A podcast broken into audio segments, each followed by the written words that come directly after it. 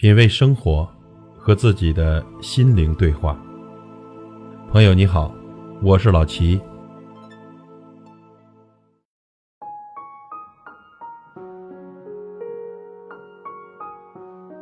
今天跟您分享一篇文章，文章的题目是“不要在晚上找你喜欢的人聊天”，作者白朵朵。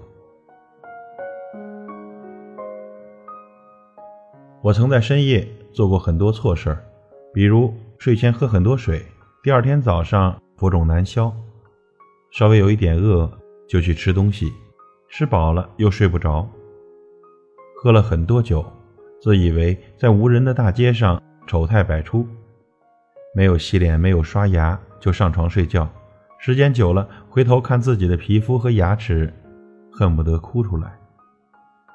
还有向喜欢的人。唐突的表白，第二天起来看聊天记录，尴尬到无地自容。有人和我讲啊，人生每经历一个人，都是一次成长。勋章是课堂，巴掌也是；经验是成长，教训也是。如果这么讲，那么那些深夜里我辗转反侧、夜不能寐的时刻，都是给我一记记响亮的巴掌，他们都是教训。都是我不想再经历一遍的成长。人在晚上的时候，总会变得感性和脆弱，那些不切实际的想法，总会在心底里疯狂且放肆的滋长。记得那是在一个寒冷的冬日夜里，我和那个背叛我、睡了我闺蜜的前男友，在冬日的夜里边走边吃冰激凌。其实我们当时的状态已经是相见即仇人，毕竟。他夺走了我对爱情的所有向往和对友谊的所有笃定，他一个人毁了我们三个人的希望。我本来应该很恨他，实际上我也是很恨他，没错。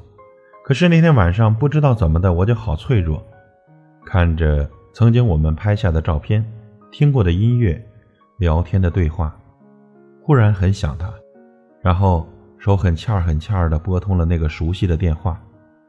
他也没有一点含蓄，直接接通，像是什么事儿都没有发生过似的和我对话。我说：“嗯，想出来走走吗？”这是我们时隔两年后的第一次对话，还是我打给的他。说实话，那天晚上我只是喝了点酒，有点微醺，听着手机里那些伤感的歌，一时间有些失了自我。我们一边并排走着，一边煽情地外放着手机里张学友的歌。还一起你一句我一句大声的唱着，走着走着，我不知道想起了什么，眼泪就流了下来。他很配合的用手轻轻的拥住我。彼时他已经是我曾经闺蜜的老公，他有家，我在这段关系中充当了当时他的角色。那天晚上，我像是赌气似的和他拍了好几张合影，发在了自己的朋友圈。后来还把这些照片发给了曾经的闺蜜，也就是现在他的老婆。我还特有心机的录下我们的对话，故意很大声的问他究竟后不后悔和我分开，是不是他身上完全没有我的气质？我当时啊宿醉的状态，根本不记得发生了些什么。但是好在，我还是回家了。万幸，闺蜜把我拉黑了。第二天早晨，起床看见朋友圈。那一张张像是耻辱柱一样伫立的合影，还有那些凌乱的对话，我心惊胆战的后怕。这都是我在深夜里做过的傻事。彼时我特别信“日有所思，夜有所梦”这样的傻话，也说过晚上梦到的人，白天一定要去见他这样的情话。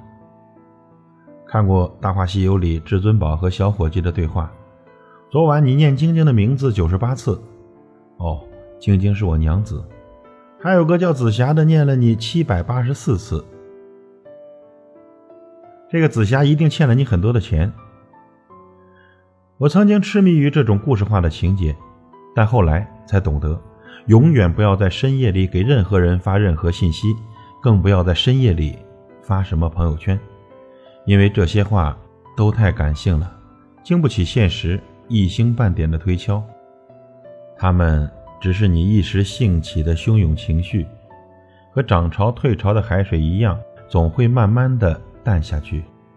我们总以为半夜想念的人就是内心真正的惦记，总想着深夜流过的泪就是忘不了的斑迹。可其实啊，第二天天一亮，用水洗把脸，我们会突然发现，那个以为这辈子都过不去的坎儿，不知不觉已经过去了。记忆里的那张脸，已经模糊的可怕，甚至连输入法都已经记不得那个名字了。你会感叹。时间过得可真快，真的。昨夜把双眼皮哭成了单眼皮，今早起来就不知道泪点在哪儿了。为什么会这样呢？因为我们都太习惯把自己短暂的悲伤无限的放大，都愿意把暂时的难过夸张化，愿意把无处发泄的感受寄托在一个人的身上，想着他在和自己说话。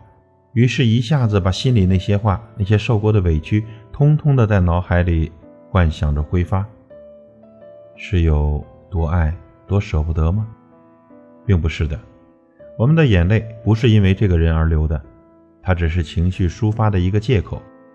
就像是陈奕迅在《十年》里唱的：“直到和你做了多年朋友，才知道你的眼泪不只为我而流，也为别人而流。”直到和你做了多年朋友，才明白我的眼泪不是为你而流，也为别人而流。我们的眼泪真的不如我们想象中的值钱。从头到尾，我们夜里想的人换了几波，从始至终，我们爱过的人一个接一个。不要在深夜里。发任何情绪化的朋友圈，否则在第二天早起，你会想杀掉那个昨天矫情到死的自己。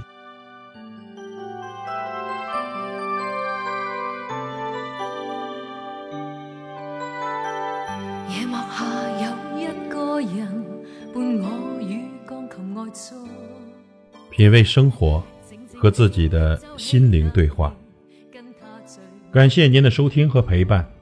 如果您喜欢我的节目，请推荐给您的朋友。我是老齐，再会。原来离别他以后，今宵你自会这般记挂我。是不是这样的？